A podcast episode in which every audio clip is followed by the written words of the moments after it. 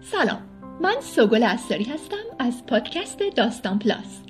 امیدواریم در این مجموعه لحظات خوشی رو برای شما رقم بزنیم.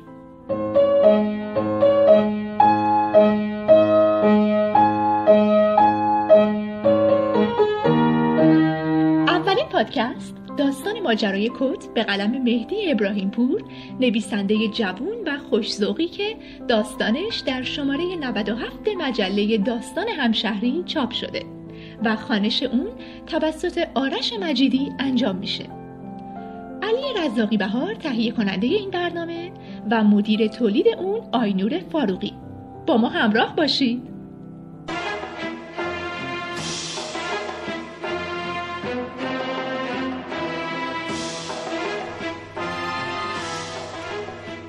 ماجرای کت.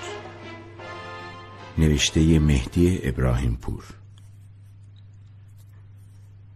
کت پدر بزرگ هیچ وقت در حالت عادی قطعا چیز مهمی نبود ولی بعد از مردنش تبدیل شد به یک موزن بزرگ در زندگی ما. طوفانی شد که در میان فامیل پیچید و همه چیز را به هم ریخت. هزاران هزار و شاید میلیون ها کت در این دنیا وجود دارد. پوشیده می شود کهنه می شود بخشیده می شود پاره می شود و از بین می رود ولی درست در بین این میلیون ها کت کت پدر بزرگ شاداب و سرزنده با ما بنای ناسازگاری گذاشت. پدر بزرگ درست در شب نیمه مرداد ماه در سن 85 سالگی مرد. شش ماه مبتلا به سرطان مری بود. قند خونش بالا بود و دیابت سیستم عصبیش را مختل کرده بود. رگ و عروق قلبش مسدود شده بودند و فشار خون بالا داشت. مجمعی از تمامی دردهایی بود که یک انسان می توانست در وجودش جمع بیاورد. البته من از آلزایمر پیشرونده و دیسک تو امان گردن و کمرش سخنی به میان نمی آورم. البته یک ریه داغان هم داشت که توفیه قلیان کشی های شهست سالش بود. از هشت برادر تنها او که کوچکترین بود زنده بود و امرالله خان برادر بزرگتر که قطعا 110 سال را رد کرده بود و در ینگ دنیا به خوبی و خوشی و بدون هیچ بیماری و ضعفی جز در پاهایش زندگی سپری می‌کرد. دیگر برادرها شامل نعمت الله خان، سعدالله خان، اسدالله خان، حمدالله خان، یدالله خان و عزت الله خان سالها پیش به همان سرطان مری درگذشته بودند. مرگ پدر بزرگ اتفاقی محتمل بود و بالاخره از میان آن همه بیماری یکی داوطلب می‌شد تا زندگانی رحمت الله خان را به پایان برساند.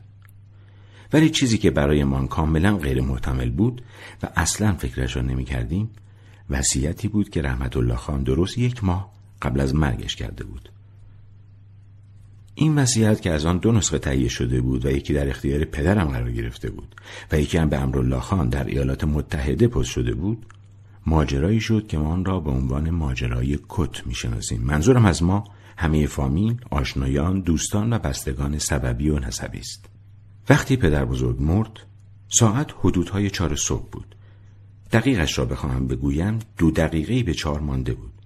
دلیل این همه دقت این است که قرار بود پدر و پسر رأس ساعت چهار صبح شیفت مراقبت از رحمت الله خان را به شوهر ام ارسلان و پسرمه تحویل دهیم. خوابم میآمد ولی از ترس پدر جرأت نداشتم چشم روی چشم بگذارم. پس چشم دوخته بودم به ساعت تا شوهرم ارسلان دقیق و آن تایم از راه برسد تا کپه مرگم را بگذارم. ولی چنین نشد و دو دقیقه مانده به لحظه موعود پدر بزرگ تنها با ادای یک کلمه از دنیا رفت. کت آن موقع نه من و نه پدر نمی‌دانستیم این کلمه یعنی چه و چرا باید آخرین کلمه یک پیرمرد در حال مرگ کت باشد. فقدان پدر بزرگ چنان گران بود که سریع از فکر آن کلمه در آمدیم و چون شوهر همه ارسلان و پسر همه هم رسیده بودند بلافاصله برنامه کفن و دفن و عذا و خیرات ریخته شد. محل دفن آرامگاه خانوادگی بود. قبر از چند ماه قبل کنده و آماده بود. کفن نیز در مکه و مدینه و همچنین قبور متحر ائمه متبرک شده بود و در بخچه مخصوص نگهداری می‌شد. پس باید کم کم فامیل را خبر می کردیم. خوشبختانه پدر بزرگ علیرغم داشتن تنها یک پسر هفت دختر داشت و شیون و زاری به حد وفور در کنار جنازش مهیا بود. پدر نگاهی به ساعت انداخت و گفت الان در آمریکا روز است. بهتر از امور از ماوقع خبردار کنیم. پدر عادت دارد از کلمات قلمبه در حرف زدنهای عادیش استفاده کند. باز خوبیش این است که معلم ادبیات است و ریاضی تدریس نمی کند وگرنه کار شاگردانش ساخته بود. درس ریاضی همینطوری هم سخت است و نمی شود چیزی ازش فهمید. چه رسد به اینکه معلمت هم کلی کلمه قلمبه سلمبه تو دهانش بشرخاند آن موقع یاد گرفتن قضیه فیساغورس و دنباله فیبیوناچی می شود معادله چند صد مجهولی. پدر گوشی را برداشت و شماره منزل امرالله خان را گرفت. امرالله خان که می‌گویم یعنی تنها کسی در میان این هشت برادر که واقعا خان بود وگرنه باقی برادرها از خان بودن فقط اسمش را به ارث برده بودند. خلف صالح بیت الله خان ابراهیم بیگی و تیمسار ارتش. وقتی زد و اوضاع کشور به هم ریخت همه مایملکش را دلار کرد و رفت آمریکا. در عکسی کهنه و قدیمی که از این هشت برادر به جا مانده از همهشان هیکلی تر و خوشبروروتر است. پدر بزرگ من هم از همهشان کوتاهتر و در میان برادران شبیه کتوله هاست. پدر آرام و متیم آنچنان که شایسته مخاطبی چون امرالله خان باشد گفت همین از سایه برادر بزرگوارتان رحمت الله خان عمرشان را به شما دادند. قرض از تسلیت بود و کسب اجازه و رخصت جهت انجام امورات مربوط به کفن و دفن پدر. مکالمه بلافاصله بعد از ادای این کلمات قطع شد. شوهرم ارسلان پرسید امرالله خان چه فرمودند؟ پدر پکر و ناراحت گفت فرمودند هم. من نخستین خنده بعد از درگذشت پدر بزرگ را با شلیکی جانانه مرتکب شدم. البته چشقره پدر و لبگزیدن شوهرم ارسلان زود فهماند که حرمت مرده بر همه کس واجب است خصوصا برای خیشان اصلی. یک رو بعد از تماس پدر با امرالله خان نگذشته بود که تلفن به صدا درآمد.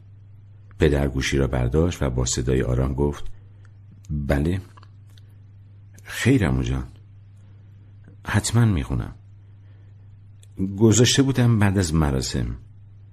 همین الان بروی چشم. گوشی را گذاشت و منتظر نماند تا شوهرم ارسلان پرسشی بکند. گفت امو فرمودن نامه اخیر ابوی را همین از ساعه باز کنم. گفتن ایشان به عنوان وسیع نسخه خودشون را باز کردن و چون وصیت به مراسم کفن و دف مربوط می شود باید همین الان خوانده شود باید می رفتیم خانه ما و نامه را می خاندیم. تنها گذاشتن مرده ممکن نبود و چون پدر قادر به رانندگی در شرایط روحی بعد از فوت پدرش نبود و شوهرم ارسلان هم رانندگی بلد نبود و نمی‌شد نصف شب پسرمه وارد خانه ما شود پس او را با پدر بزرگ تنها گذاشتیم تا به انتظار مادرش خاله ها و شوهر خاله ها و فرزند خاله ها بماند درست است که هیچ یک از فرزندان رحمت الله خان از تبریز خارج نشدند و همه در این شهر ساکنند ولی هر کدام رفته و در گوشه از شهر خانه خریده یا ساختند و تقریبا دور از هم زندگی می کنند. نوعی نزدیکی دور را بین خودشان ایجاد کردند تا هم مانع از هم پاشیدن خاندان شوند و هم زیاد جلوی چشم یکدیگر نباشند و حال یکدیگر را خراب نکنند. تا رسیدن به خانه ساکت بودیم. هیچکس حرف نمی‌زد. شوهرم ارسلان دوبار آهی کشید تا سر صحبت را باز کند ولی با دیدن چهره در همه برادر زنش منصرف شد. پدر واقعا توی فکر بود. چیزی که تا به حال از اون ندیده بودم. تمام راه با گرهی عمیق بر پیشانی به جلو چش دوخته بود و حتی گردنش را که کمی به سمت چپ خم شده بود تکان نمی‌داد. قبلا اهل خانه را از آمدنمان و صد البته مرگ پدر بزرگ با خبر کرده بودیم. ولی اینکه چرا میت را گذاشته و آمده بودیم خانه جای سوال بود. مادر با همین سوال به استقبال من آمد چرا برگشتین خونه؟ پدر جوابی نداد. شوهر ام ارسلان هم ترجیح داد حرفی نزند و من ماندم و سوال مادر که نمی‌شد بی جواب گذاشت. کنجکاو بودم ببینم در نامه چه چیز مهمی است که باید همین الان خوانده شود. پس فقط گفتم اومدیم دنبال نامه پدر بزرگ. سریع دنبال پدر رفتم. مادر هم خودش را رساند. ملیحه و منیژه هم خیلی زود توی آستانه در ظاهر شدند. نامه باز شد. و چشمهای پدر از هدقه درآمد و دهان هر کسی که آن را می‌خواند باز میماند. پدر بزرگ تنها یک خط وصیت کرده بود. مرا به جای کفن در کتم بپیچید و دفن کنید. این شروع ماجرای کت بود. شروعی طوفانی. بلافاصله با امرالله خان تماس گرفته شد. اما اعلام کرد که وصیت رحمت الله خان هر چه بوده باید بی کم و کاست اجرا شود. نمی‌شد مقابل وصیت پدر بزرگ و اعلام نظر عمو ایستادگی کرد ولی چون این کاری هم ممکن نبود. لاعقل از نظر میرزا لطیف مشتهد دایی پدر و امه ها و برادر زن پدر بزرگ که مشتهد صاحب فتوایی بود چون این کاری شرعا حرام بود. میرزا لطیف که فردای درگذشت شوهر خواهرش از قوم رسیده بود وقتی متن وصیت را خواند در مقابل چشم همه آن را کناری انداخت و سراحتا اعلام کرد وسیعت نامه وقتی معتبر و قابل اجراست که مطابق شرع مقدس باشد وگرنه مطاع نیست و نباید به آن اعتنایی کرد. پس از ادای این سخنان وضع پدر دیدنی بود. در کل زندگیش با چنین موقعیت بغرنج دست به گریبان نشده بود. وصیت پدرش دستور امرالله خان و حکم داییش مانده بود میان آب و آتش. میرزا لطیف وقتی تردید پدر را دید گفت چرا معطلید؟ ماندن مرده روی زمین که راحت دارد سریعتر باید دفع شود. پدر گلوی صاف کرد و گفت آخه میرزا دایی نمی شود وسیعت پدر است. اما هم تاکید کرده اجرایش کنیم. میرزا دایی که از قدیم الایام از امرالله خان دل خوشی نداشت بی هیچ حرف اضافه بلند شد و به قهر رفت. ما ماندیم و معمای لاینحلی به نام کت پدر بزرگ هیچ کس نمی‌داند پدر بزرگ این کت را کی و کجا خریده است. فقط حدوداً می‌دانند وقتی تهران پیش امرالله خان دوره اجباری را میگذراند کت را خریده و بعد از آن تا آخرین لحظات عمرش از همین یک عدد کت استفاده کرده. از عجایب اینکه نه تنها کهنه و مندرس نیست بلکه رحمت الله خان به هر سایزی در آمده به تنش نشسته.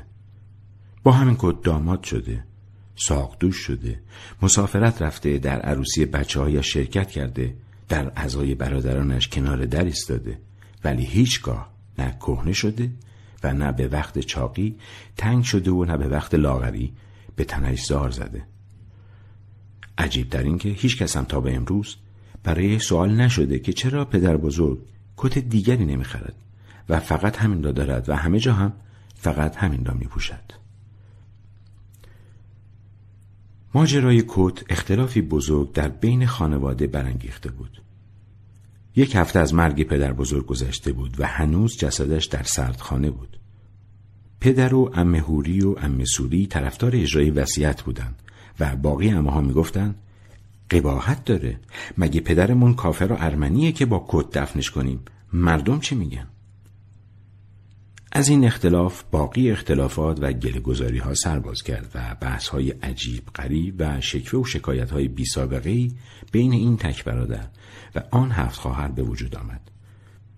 از توجه بی حد و حصر پدر و مادر به دردان پسرشان تا فرصت طلبی های شوهر امه ها که در تیغ زدن پدر بزرگ تیز و بز بودند انگار. این وسط چیزی که دیگر مهم نبود خود پدر بزرگ بود تا اینکه سر و کله امه بزرگ و تنها خواهر پدر بزرگ پیدا شد. امه پیرزنی فرتوت بود که به سختی می توانست حرف بزند. حتی سرش را هم نمی توانست تکان دهد و چشمهایش هم جایی را نمی‌دید. ولی هنوز شنوایی قابل تحسینی داشت. از اول گوشهایش تیز بود و به همین خاطر هم به قلاق معرفت ملقب شده بود. خودش نگفت و ما هم نفهمیدیم کدام شیر پاک خورده ماجرای وصیت پدر بزرگ را به او گفته. صد البته امه بزرگ جز اولین کسانی بود که از مرگ برادرش خبردار شده بود. ولی نمی‌توانست به خاطر وضعیتش از خانه سالمندانی که نزدیک به 25 سال بود در آن زندگی می‌کرد بیرون بیاید. ولی ماجرای کت او را واداشته بود با نخوردن داروهایش مسئولان خانه سالمندان را مجبور کند او را با آمبولانسی مجهز. و تحت الحفظ به همراه دو خدمه و یک پرستار و یک دکتر به پیش ما بیاورند. امه بزرگ آمد و همه باز مثل روز اول مرگ پدر بزرگ کنار هم جمع شدیم. همه از همدیگر دلخور بودند و هر کسی جپه خودش را حفظ کرده بود و هر جناهی بخشی از پذیرایی بزرگ خانه رحمت الله خان را اشغال کرده بود. امه بزرگ پدر را با اشاره ضعیف دست خواند. و چیزی در گوشش گفت پدر که انگار خبری خوش شنیده باشد سر بلند کرد و با لبخندی که به پهنای صورتش جا باز کرده بود گفت میرزا رعوف به یک باره همه لبخند زدند و جناهای خانوادگی از گوشه و کنار پذیرایی به هم نزدیک تر شدند. امه بزرگ برگشت و پدر با شوهر مرسلان رفت تا میرزا رعوف را بیاورد. میرزا رعوف دوست قدیمی پدر بزرگ بود و یک نسبت فامیلی دوری هم با هم داشتند. البته 20 سالی از او کوچکتر بود. در اشتهاد چیزی از میرزادایی کم نداشت ولی بیشتر عارف مسلک بود و زیاد در بند درس و بحث حوزوی نبود. در روستای خلج هشرود خانه داشت و امامت روستا را می‌کرد. زمانی سالی یک بار به دیدن پدر بزرگ می آمد و یک هفته میهمانش می‌شد. بعدا این آمدنها کم شد. به همین دلیل از یادها رفته بود و فقط امه بزرگ بود که او را به یاد داشت. همه متفق القول بودند که میرزا رعوف راه چاره‌ای برای ماجرا خواهد یافت. به داستان ماجرای کت نوشته مهدی ابراهیم پور گوش می‌دید. فردای آن روز میرزا رعوف با دشتاشه و عبا و عرقچین سفید درست به سفیدی محاسنش وارد خانه پدر بزرگ شد. اما ها به یاد دوران کودکی دور او حلقه زدند. او هم به رسم همان دوران آبنبات قندی گذاشت کف دست همهشان. نفهمیدم چطور ولی در جیبش به اندازه همه ما آبنبات قندی بود. مشت مشت بیرون می آورد و بین ما تقسیم می کرد. به همه من رسید. جوری دستش را با اطمینان در جیب دشتاشه فرو می برد و پر بیرون می آورد که انگار تا قیام قیامت هم خالی نمی شود.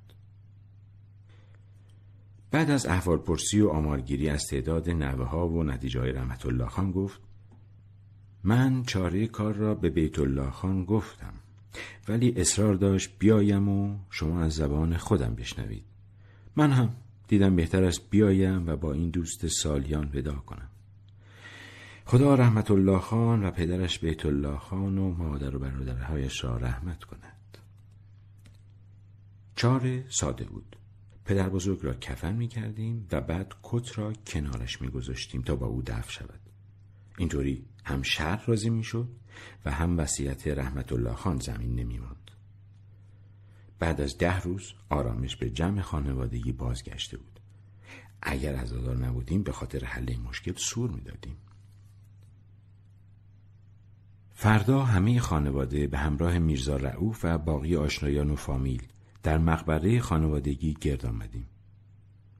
میرزا رعوف نماز پدر بزرگ را خواند و پدر داخل گور رفت و تلقین پدر بزرگ را انجام داد. همین موقع ناباورانه امرالله خان سوار بر ویلچر وارد مقبره شد. پدر هنوز توی قبر بود که امرالله خان وارد شد و یک راز آمد بالای سر قبر.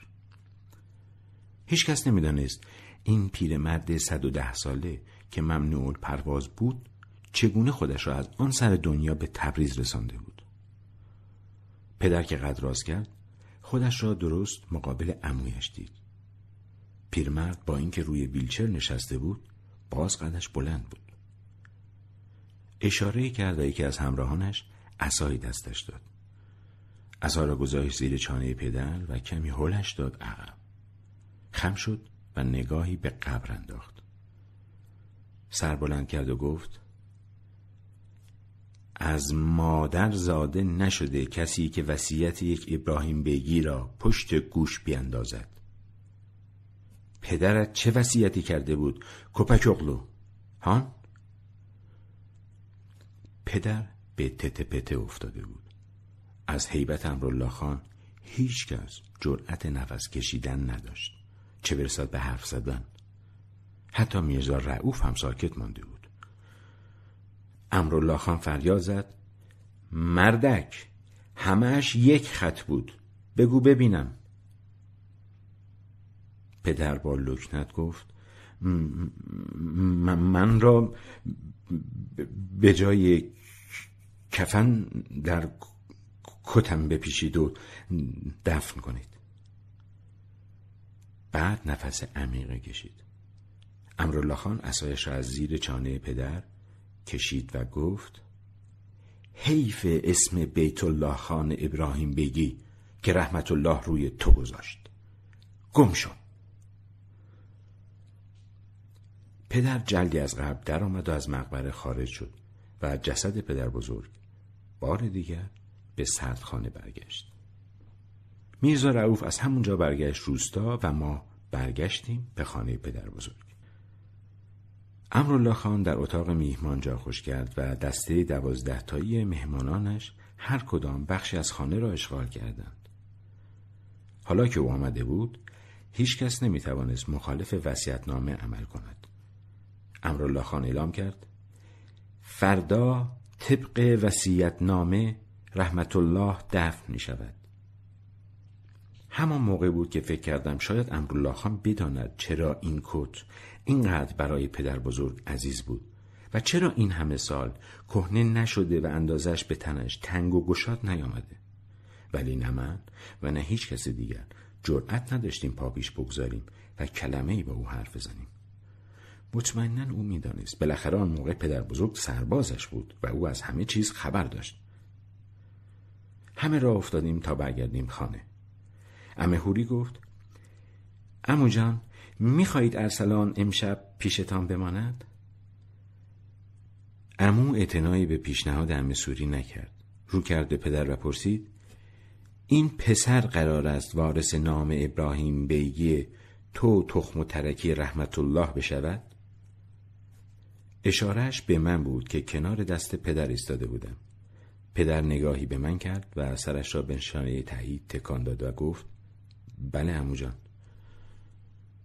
امرالله خان نیمخیز شد و پرسید اسمت چیست؟ نمی توانستم جواب بدم یعنی جرأتش را نداشتم. پدر فهمید و گفت مهرداد امو جان. امرالله خان تکیه داد به ویلچر و گفت کاش اسم بهتری میگذاشتی. هرچند اگر به اسم بود تو نباید اینقدر بی ارزه می شدی بیخیال. اگر قرار است امشب کسی پیشم بماند بهتر است یک ابراهیم بیگی باشد. همین پسر بماند. بقیه بروید. همه رفتند تا فردا مراسم دفن پدر بزرگ را برگزار کنند. من ماندم با امرالله خان و عمل و عکره که همهشان غیر از یکی انگلیسی حرف می زدند. وسط پذیرایی ایستاده بودم و نمی‌دانستم چه کار کنم. امرالله خان با دست نزدیکترین موب به خودش را نشانم داد تا بنشینم. سرم پر بود از سوال ولی چه کسی می توانست از امرالله خان سوال بپرسد؟ بزرگتر از من هم چنین جسارتی نمی‌کرد چه برسد به من. امرالله خان گفت تا به حال کسی بهت گفته چقدر شبیه پدر بزرگت هستی؟ مثل سیوی که از وسط نصف کرده باشند. حالا اخلاقت را نمی‌دانم ولی قیافت که عین اوست. اخلاق رحمت الله خاص بود. از اول کمی عجیب و غریب بود. شاید به خاطر اینکه تحت غاری پدر بود. زیاد عزیز کرده بود. لوس بار آمده بود. ولی به اینها نیست. از اول آدم دلی بود. کارهاش افکارش حساب و کتاب نداشت. هرچی احساس می‌کرد درسته همون رو انجام می‌داد. انگار از جای چیزی بهش الهام می‌شد. مکسی کرد. همین مکس جرأت داد سرم را بالا بیاورم و نگاهی به او بیاندازم. از نگاه کردن به او هول نشدم. احساس کردم دوستش دارم. ادامه داد. یک وقت مذهبی می‌شد. یک وقت کافر می‌شد. یک وقت عارف می‌شد تا اینکه زد و مجنون شد. تو دوره اجباری تو یکی از کافه های تهران زرینامی می‌خوند. البته زیر دست و بال رحمت الله بهتر از او هم پیدا می‌شد. اصلا جوری بود که دل دخترها را می برد دم به ساعت با یک دختر چفت و جور می شد آدم از زن جماعت سر در نمی آورد نمی‌دانم چطور شد که دلش رفت پیش زری. رحمت الله از اول عاشق پیشه بود. دم به ساعت عاشق می شد اندازه اینکه کسی پلک بزند عاشق می شد پیش خودم گفتم این هم مثل اونهای دیگه. پاپیش نشدم. می‌رفت و مست می‌کرد و بر میگشت سپرده بودم بچه ها حواسشان بهش باشه و راپورتش رو می‌دادن. کم کم بعضش خراب شد. زری هم دلش برای رحمت الله لرزیده بود. صدای امرالله خان میلرزید. گفت من را ببر توی ایوان عیاد ویلچرش را راندم سمت ایوان. خدمتکارش با پتو آمد. امرالله خان اشاره کرد به من و گفت بده به اونو برو. خدمتکار پتو را داد دست من و آرام گفت همه جای بدنشون رو بپوشونین فقط سرشون بیرون بمونه به سرما حساسن. پتو را پیچیدم دور امرالله خان و ایستادم کنارش. گفت رحمت الله اینجا را خیلی دوست داشت ولی حیف که شوهر امه های لاش خورد. چوب حراج خواهند زد به همه چیز. آدم که هفت تا دختر داشته باشه مجبور هر کس در خونش را زد دخترش را بدهد ببرند. نمی‌تواند سوا کند و جدا کند. دختر که شوهر نکنه که سفید می شود و میماند بی خریش پدر. شوهر دادن هفت تا دختر تنها کاری بود که رحمت الله توانست درست انجام دهد.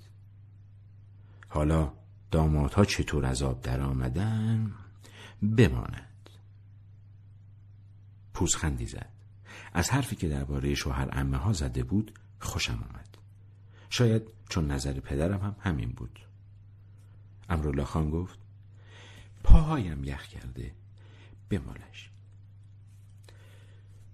نشستم و پاهای بزرگ و استخانیش را زیر پتو مالیدم. حس خوبی داشت اولین لمس فیزیکیش هیچ وقت به ذهنم نمی رسید یک روز با امرالله خان بزرگ با اسطوره پسران بیت الله خان ابراهیم بیگی حرف بزنم. پایش را بمالم و پتو رویش بکشم. ولی شده بود. پیرمرد دوست داشت حرف بزند. انگار چهل سال دور بودن از ایران حرفهای زیادی روی دلش تلمبار کرده بود. گفت بس است دیگر تو بهتر از یونس میمالی. باید بگویم از تو یاد بگیرد بگذریم یک روز رحمت الله آمد و گفت برایش کت بخرم. رفتیم و همین کت را خریدیم. آن زمان لات و مست زیاد بود. هر قدر هم نگهبان ها ما نمی شدند باز از این دست آدم ها وارد کاباره می شدند مرادنامی از داشی ها انگار کشت مرده زری بود. نگو قبل از رحمت الله با زری دل دادند و قلوه گرفتند و حالا که پای رحمت الله آمده وسط زری سرسنگینی می کند برایش. مراد آن شب با دار و دسته می روند کاباره. قصدشان کشتن رحمت الله بوده. مراد اصرار می کند زری وسط رقص بیاید بنشیند کنارش. زری نمی رود و مراد تیزی را می کشد رحمت الله که بلند می شود نوشهایش تیزی را می‌گذارند بیخ گلویش. به پاهای رحمت الله تیر در می کنند. مراد و نوچهاش که می‌بینند پای ارتش در میان است فلنگ را میبندند. آن شب رحمت الله را کشان کشان آوردند خانه ما. یک ساعت بعدش خبر آوردند مراد سر زری را گوش تا گوش بریده و انداخته جلوی سگهای ولگرد. برویم داخل. سردم شد. برگشتیم توی پذیرایی. خدمتکار آنجا ایستاده بود آمد جلو و گفت حضرت آقا دیر وقت بیداری برای سلامتیتون ضرر داره. امرالله آرام گفت مهم نیست. خدمتکار خم شده گفت یک هفته است به خودتان فشار آوردید نگران سلامتیتان هستم. امرالله خان با پشت دست آرام به صورت خدمتکار زده گفت یک هفته فشار آوردم یک شب هم روش. حرف زیادی نزن. برو. خدمتکار دور شد. نشستم کنار دستش. امرالله خان خسته بود. می‌دیدم که خسته است. شانههایش افتاده تر شده بود و نفسهای عمیق سینه ستبرش را زیر مشت گرفته بود. فکر کردم دیگر میلی به حرف زدن ندارد ولی خودش ادامه داد. رحمت الله یک هفته لب به غذا نزد. بعد مرا صدا کرد. دیدم کتش را پوشیده. نگاهی به من کرد که ترسیدم. من توی عمرم از هیچ چیز و هیچ کس نترسیدم الا نگاه رحمت الله نگاهش اونقدر تیز بود که احساس کردم تن مرا برید و از دیوار رد شد و رفت جایی دور. گفت این کت زریه. زری دیشب آمده پیشم و گفته من نمردم. شدم کت تا تو بپوشی. ماندنش در تهران صلاح نبود. فرستادم تبریز و برای باقی خدمتش هم بهانه جور کردم و پایان خدمتش را گرفتم. از اون موقع تا به حال جرأت نکردم توی چشمای رحمت الله نگاه کنم. شست و چند سال است که از نگاهش میترسم. این را گفت و گریه کرد. گریه کردن پیرمردها اصلا خوب نیست. آزار دهنده است. نمی توانستم تحمل کنم. انگار امرالله خان فهمیده باشد با اشاره دست مرخصم کرد و خدمتکارش آمد و او را برای استراحت برد. قبل رفتن پرسیدم چی به سر مراد اومد؟ با انگوش دایره روی هوا کشید و گفت بچه ها سرش رو زیر آب کردن. صدایش دوباره رسا شده بود. فردای آن شب یک ساعت پشت در مقبره خانوادگی منتظر ماندیم تا امرالله خان با برادرش خداحافظی کند. بعد پدر بزرگ را کت پوشیده گذاشتیم توی قبر. امرالله خان گوشه مقبره تماشا می‌کرد. تازه جای مرده را محکم کرده بودیم که مأمورها سر رسیدند. یکیشان حکمی نشانمان داد و گفت که برابر این حکم باید متوفی به شکل شرعی دفع شود. حراست گورستان و یک روحانی هم همراهشان بود. همه برگشتیم و به امرالله خان نگاه کردیم. که با چشمهای باز و از حدقه در آمده قبر رحمت الله را نگاه می کرد قبر خالی بود. خالی خالی. عصر همان روز امرالله خان را توی کفن پدر بزرگ پیچیدیم. و در قبر پدر بزرگ خاکش کردیم. پایان. با تشکر از گروه مجلات همشهری و رادیو مهر گیتی. ممنون که با داستان پلاس همراه بودید. شما می‌تونید برای اسپانسری این برنامه با شماره 0903 63 50 502 در ارتباط باشید. شنبه و سه شنبه هر هفته داستان پلاس رو بشنوید.